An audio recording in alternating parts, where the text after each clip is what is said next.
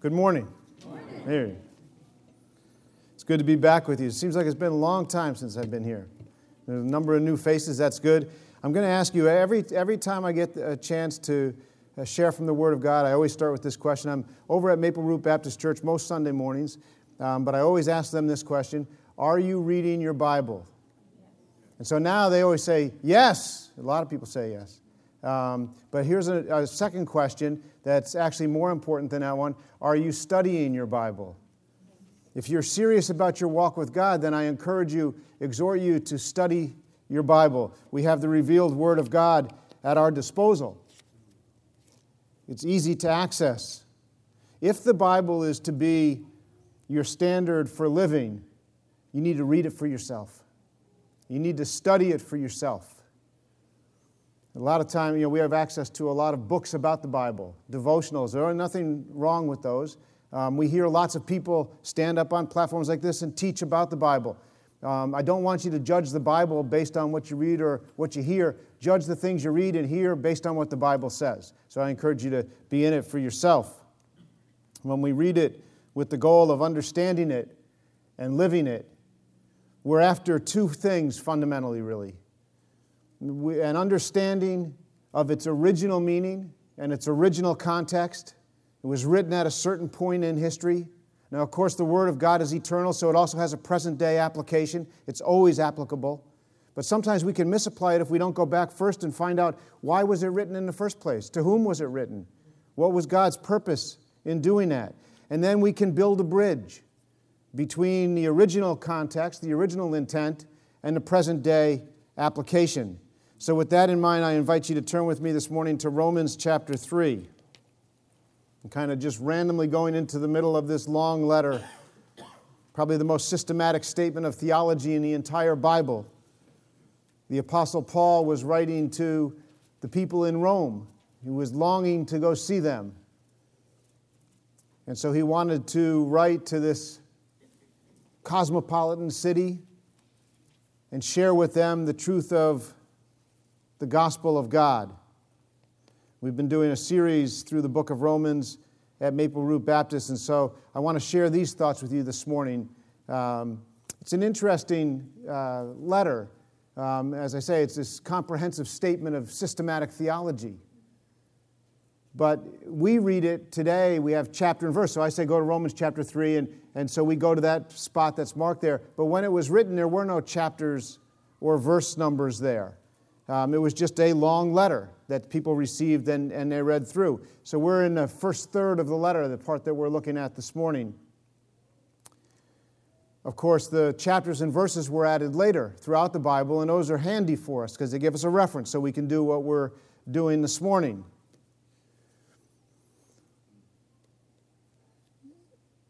This is really, you know, when we say, you know, chapter three, we kind of read it as distinct from chapter two or distinct from chapter four, but this was a long, continuous stream of thought. And so we're picking it up after he already started and before what he's going to say. And so that's the context at which we're looking at it this morning. So, a little background on the first two chapters. Uh, in summary, basically, in a nutshell, Paul used chapter 1 of Romans, what we now call chapter 1, the very beginning of the letter, to establish the unrighteousness of the non Jewish people. Everybody on the planet who was not Jewish, the Gentiles, uh, were unrighteous. That's, that's basically his, his um, position there. Um, they're sinful. And then chapter 2, because the Jews were feeling pretty good by the time they got to the end of chapter 1, he used chapter 2, what we now call chapter 2, to establish the unrighteousness or the sinfulness of the Jewish people.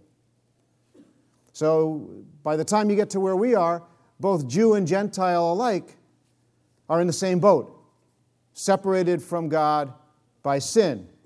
And that's where we pick up his argument here in Romans chapter 3. Paul is writing this letter as though he's debating an imaginary opponent. So he's anticipating objections and then he's answering those objections um, as though they were actually being asked to him. See, many Jews at that time felt that they had an in with God just because they were Jewish. Their religious heritage and their religious affiliation made them safe with God, so to speak. And they felt religiously superior to the non Jews. While others may have deserved judgment, they would not incur God's wrath because they had the favor of God. After all, they were the chosen people. Now, I'm going to jump forward to present day. Sometimes it's, it's possible, is it not, for those of us who are regular churchgoers, we call ourselves Christians. Um, maybe you grew up in a Christian family to kind of feel that same way. My churchianity has given me an in with God. I have the favor of God. Well, after all, I've been going to church all this time. It's easy to sometimes feel that way. But Paul ends chapter 2. If you look at verses 28 and 29 of chapter 2, he says, A man is not a Jew if he's only one outwardly. And you could say the same thing today about Christian.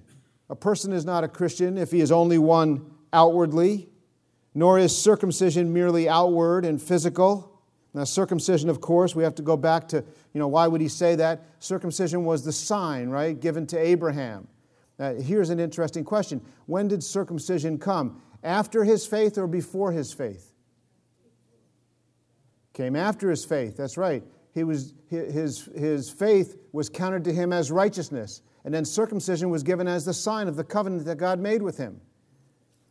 And so circumcision, uh, in and of itself, didn't have value, didn't make somebody acceptable to God. It was the sign of the covenant of faith. So he says in verse 29 No, a man is a Jew if he's one inwardly. And circumcision is circumcision of the heart. That's really what God's after. Where is our heart toward Him? Where are we at our heart? You heard that in, in worship this morning. And this sets the stage for Paul's hypothetical question posed in the first verse of chapter 3. What advantage then is there to being a Jew? See, because he says, basically, you know, you're in the same boat as the non Jews. You're all in need of God, you're all sinners. So they say, he anticipates they might ask, what advantage then is there in being a Jew? Or what value is there in circumcision? You see his answer? Much in every way. First of all, They've been entrusted with the very words of God. The Jews had the privilege, not of religious superiority that made them favored and accepted by God, but of having been the recipients and the carriers of His very promises, the recipients and the carriers of His written revelation about Himself. See, like today's churchgoer or the person raised in a Christian home today. We have the advantage of having a written revelation of God at our disposal. We claim it to be the guide to our lives. And what does it tell us about God? So, very important. The Bible tells us about God. So, you go out on the street and just go up to people and, and ask them, Who is God? What's God like? What are God's attributes? What are God's characteristics? You get all kinds of things. But if you go to the Bible, what does the Bible tell you about God? When God reveals Himself, who is God? The Bible tells us that God is the all powerful creator, the sustainer of the universe.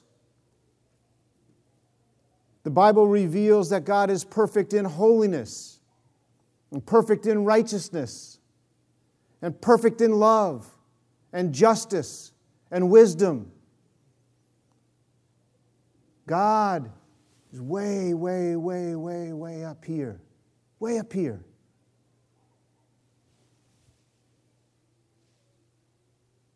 And how do we compare? How do I compare in power and position to Almighty God? Way, way, way, way, way down here. So far down, you got to look up to see bottom. So far down, you got to climb a ladder to scratch an ant's belly. That's how far down. You get the picture.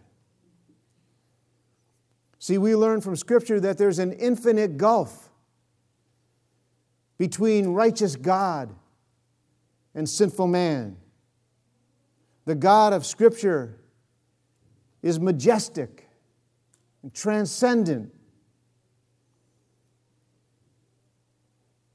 beyond human comprehension. We need to see God that way. He's awesome. You know, sometimes we toss that word around like, this cookie was awesome. I heard a, pa- a pastor say once, a word like that we should reserve for God. If God is awesome, nothing else is. God is awesome. You can still say your cookie was awesome. It's okay. But but but think of it. You're not saying the same thing though, are you, when you say God is awesome? God is holy and righteous. And we have no option but to fall on our faces in front of him. If God was here like he came and appeared to Moses, we would fall on our faces because of his holiness and his awesomeness. But see, without the written word revealing the infinite gulf between his holiness and our sin, what do we tend to do? We tend to bring God down to our level, don't we? We can see it in the films that we create, in the books that we write. We describe God as though he has foibles and moods and frustrations and whims, just like we do. We see him as our co pilot, as though we're in a position to call the shots, and he's just along for the ride in case we need his help. Without the Word, we tend to create an image of God as a quirky, even senile old man. But we give him the benefit of the doubt that he's also a benevolent, understanding, kind old gentleman. Isn't that how he's depicted in movies sometimes? A Jesus is just all right, informal, and irreverent perspective on awesome, holy God. See, and Paul is saying here, part of what the message is that he's trying to get uh, through to us here is that God is awesome. And we're in great need.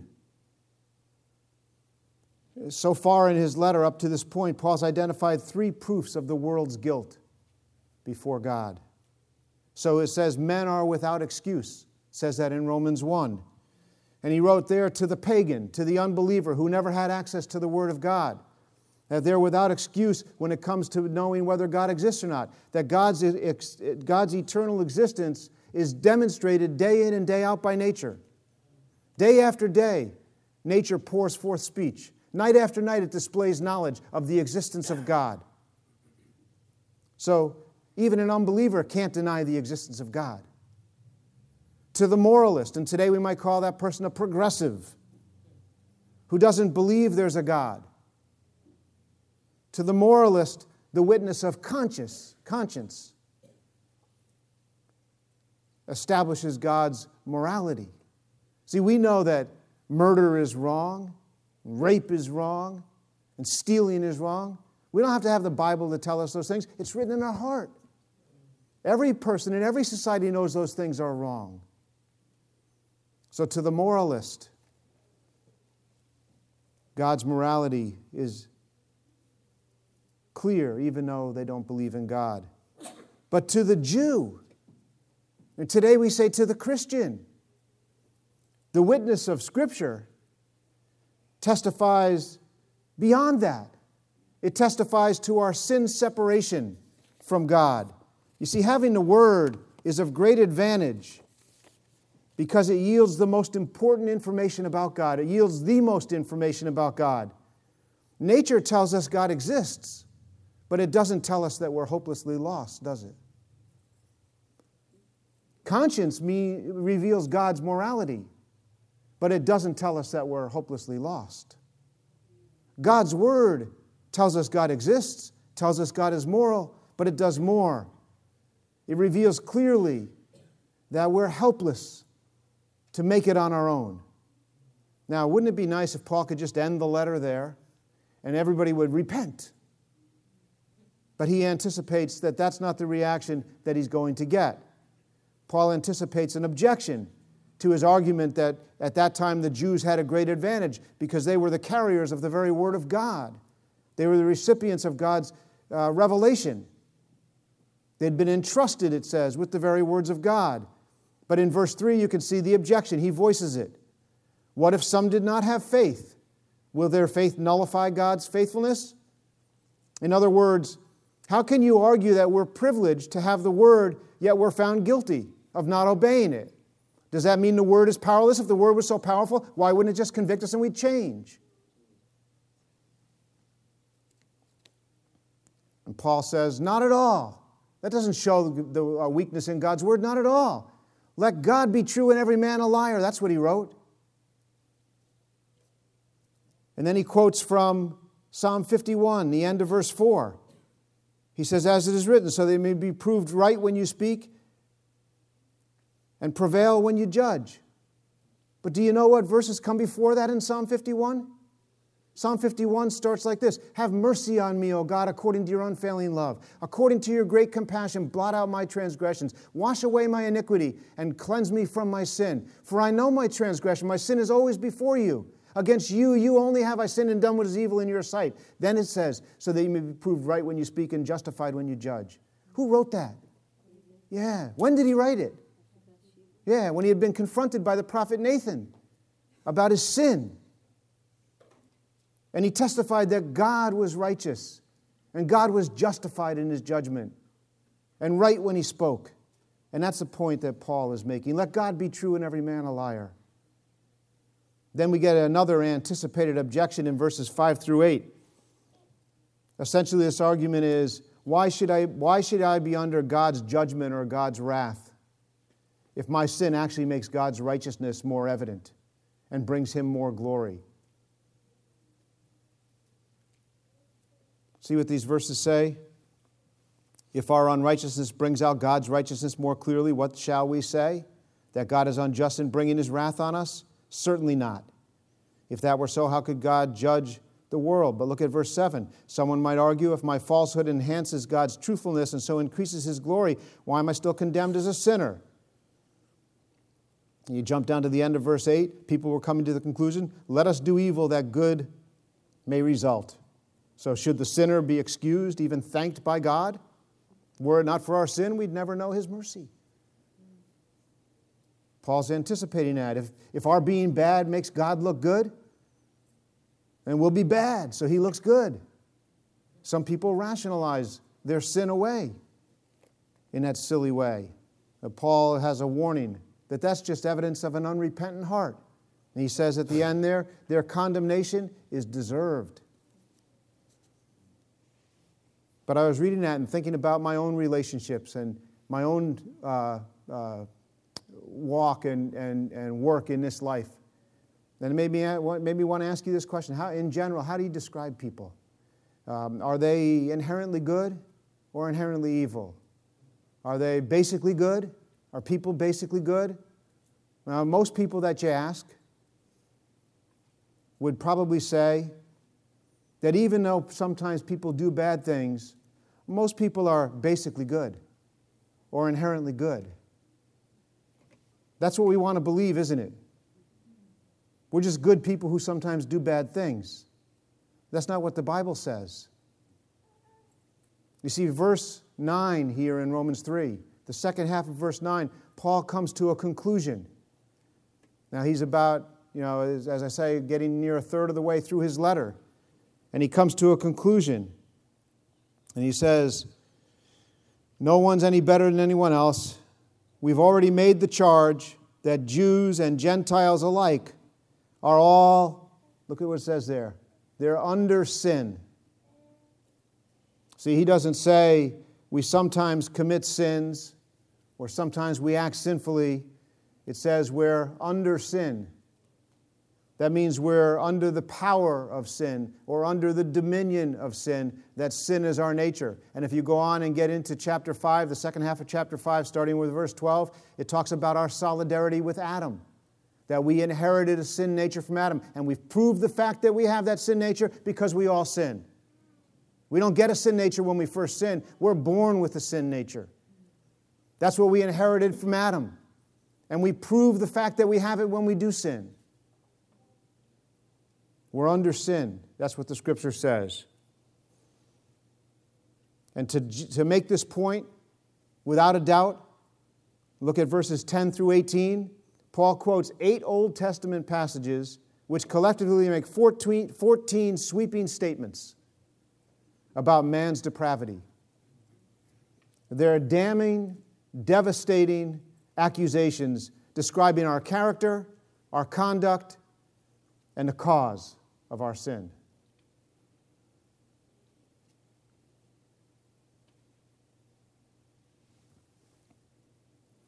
So you look around. Is the world getting better or worse? Are we marching on our way toward utopia? We think we are. We want to be. But no matter what we've done, we've had great prosperity. There's been great, God has enabled mankind to accomplish great things. And President Kennedy stood at Rice University in the early 60s and said, We choose to go to the moon. We choose to go to the moon not because it's easy, but because it's hard. And less than 10 years later, we walked on the moon. God's given us great abilities. But are we marching to utopia? No, look at the news. Look at the craziness. That's what the Bible's talking about. Look at these verses that he quotes from the first three here, verses 10 through 12. They're quoted from Psalm 14 and Psalm 53. So it, it, Scripture repeats it um, because it, it wants us to understand this is the reality. There's no one righteous, not even one. There's no one who understands, no one who seeks God. All have turned away. They've together become worthless. There's no one who does good, not even one. No one righteous, no one who seeks God, no one who does good. You may read those verses and say, What are you talking about? I know plenty of people who do good. See, these verses aren't saying that we never do good things. It's saying, it's pointing out that we don't do them persistently or profoundly, that in fact we're not inherently good. We're under sin. We don't inherently seek God. We've all turned away. That's what Isaiah said, right? All we like sheep have turned away. We've gone astray.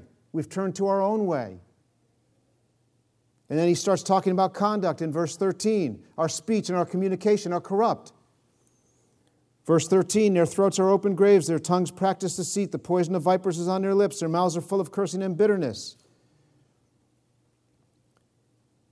And we're perpetually in conflict and at war. Verse 15 Their feet are swift to shed blood, ruin and misery mark their ways, and the way of peace they do not know. See, it's characteristic of us to have verbal outbursts and respond many times in a rush to violence. According to Will Durant, who wrote Lessons from History, in the last 3,421 years of recorded human history, only 268 have seen no war. You know, that's 8% of the time there's been no war. 8% of the time, peace. 93% of the time, conflict. All we are saying is give peace a chance. But all we're doing is rushing to war. Why? Because to a man, to a person, we're under sin. And see verse 18? There's no fear of God before their eyes. As a society, we have no fear of God, do we? There's no fear of God. These are hard words to accept. But unless we accept them, we can't be made right with God. Unless we understand who we are before God in relationship to who He is. See, and what this tells us is that we're helpless. It tells us that we're helpless to achieve status of, with God that makes us acceptable to Him. That's what it tells us. Paul spent the first third of this letter telling us you cannot do it on your own. You can't. You're helpless. I serve as a chapel leader for a minor league baseball team. And so, over the course of the summer, I get to spend a lot of time with ball players. And I don't use a lot of baseball analogies, but one of the ones that I use occasionally to help people understand this concept is batting average. If you bat one time and get a hit, and that's the only time you ever batted, what's your batting average?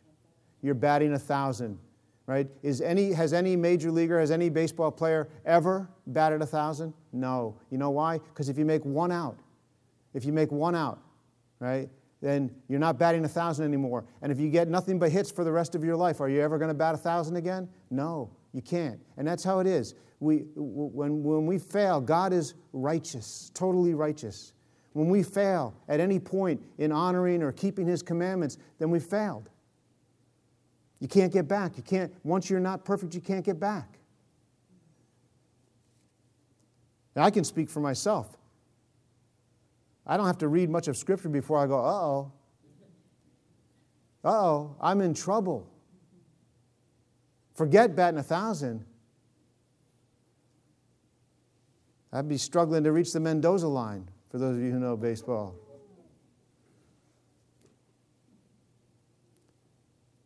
See, the privilege of having the Word of God is it tells it like it is. It condemns us, it tells us that we're helpless, but it also tells us something else. We're not hopeless, we're only helpless, not hopeless. See, we're, if you try to be good enough, and we have this very um, unfortunate philosophy uh, pervasive in, uh, among us that, that says, if I'm relatively good, I have many friends who say, look, it, I'm probably good enough. God, God will weigh me in the balance. And, uh, you know, when He counts all the things together, I'll probably be good enough to get in. That's not how it works. Right? Relative goodness doesn't cut it. God is holy. God is righteous. God is pure. And it says in verse 20, no one will be declared righteous in God's sight by observing the law. No one. How many? No one. Now, maybe you, said, if it were possible to, to completely obey everything God commands, could you be made righteous on that basis? Yes. But can anybody do it? No. Has anybody done it? No. So it says, no one will be declared righteous by observing the law. Rather, the law does what? Makes us conscious of our sin. I read the, I don't forget all the law, just the Ten Commandments. You know, I, oh, I'm already a liar, stealing, thieving, adulterer. That's bad. Right? And Jesus said, if you just think about it, you may as well have done it. So I see this and I say, yes, I agree, I'm helpless. And so, if you believe that God exists and you find yourself in a helpless state before Him, then you become desperate for release from the penalty of sin. Because what does the Bible say the penalty for sin is? Yeah, separation from God, eternal separation from God. Death, the wages of sin. He gets to the end of chapter 6. The wages of sin is death.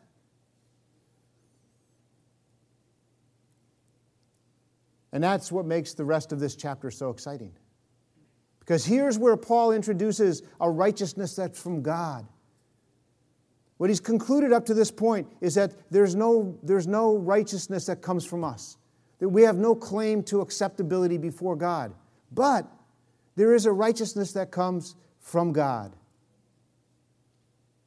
So we're not hopeless. See, these verses come right at the point of the great divide between God and man, and they reveal God's solution to the problem of man's radical inner corruption, for which man on his own has no remedy. See, these are verses 21 through 31 here. These are verses to be studied diligently because they tell us that we can have a status change. We can go in God's eyes from condemned sinner under God's wrath to righteous child of God. Not because we can do anything to earn it or achieve it, but because God's loving provision, described in these verses, makes it possible. Let's take a look at a few of these verses. Now it says in verse 21 a righteousness from God apart from the law has been made known and these actually are the things that the law and the prophets testify to. So if you read the scripture, if you study the Bible, where will it lead you? It will lead you right to here a righteousness from God. This righteousness from God comes through faith in Jesus Christ to all who believe. How many people are eligible? All. See, all is a very important word here. All of it's from God, none of it's from us. All of it's from God doesn't come from your church. It doesn't come from your relationships. It doesn't come from how much you earn. It doesn't come from any, any deeds you did. It all comes from God. And, it, and it's available to all. Because everyone is eligible because all have sinned and all fall short. That's what verse 23 says. The verse many of us know. All, all fail, all fall short. God does it all, and it's available to all of us. There's nothing you can. I had a friend once tell me, you know, I, I believe what you're saying, but uh, God's not going to forgive me because I'm too bad. I said, it's impossible. You can't be too bad. Look at the record of Scripture. God forgives everything, anything, for everyone if we come to Him on His terms through faith in Jesus Christ. Why does He do that? So you look at verse 25. Yes, that's true, and we're going to get to that. But look at verse 25. Uh, first, talk about how God did it.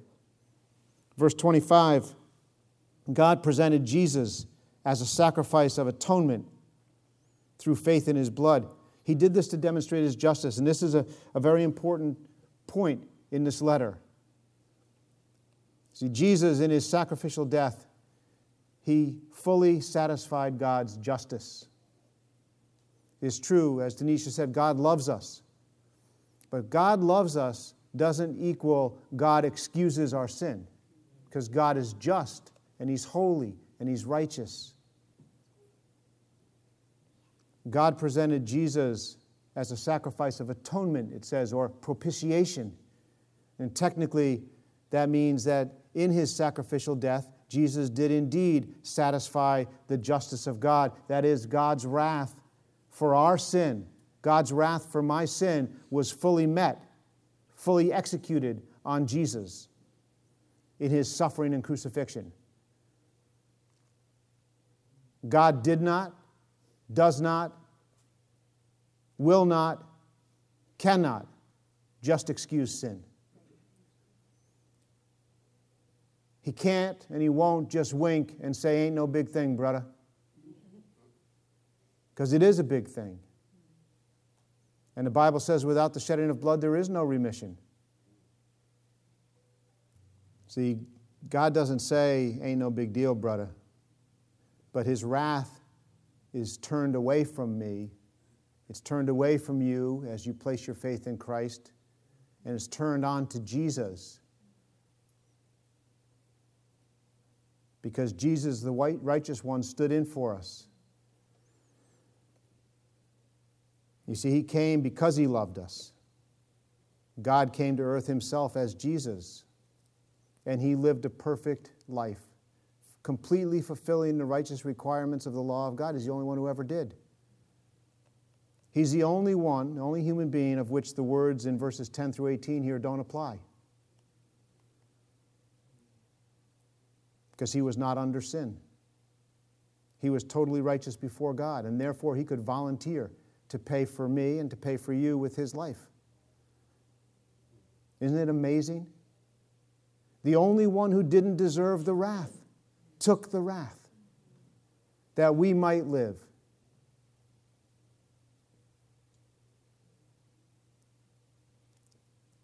See, because Jesus lived a righteous life, our sins could be imputed to him and taken off of us.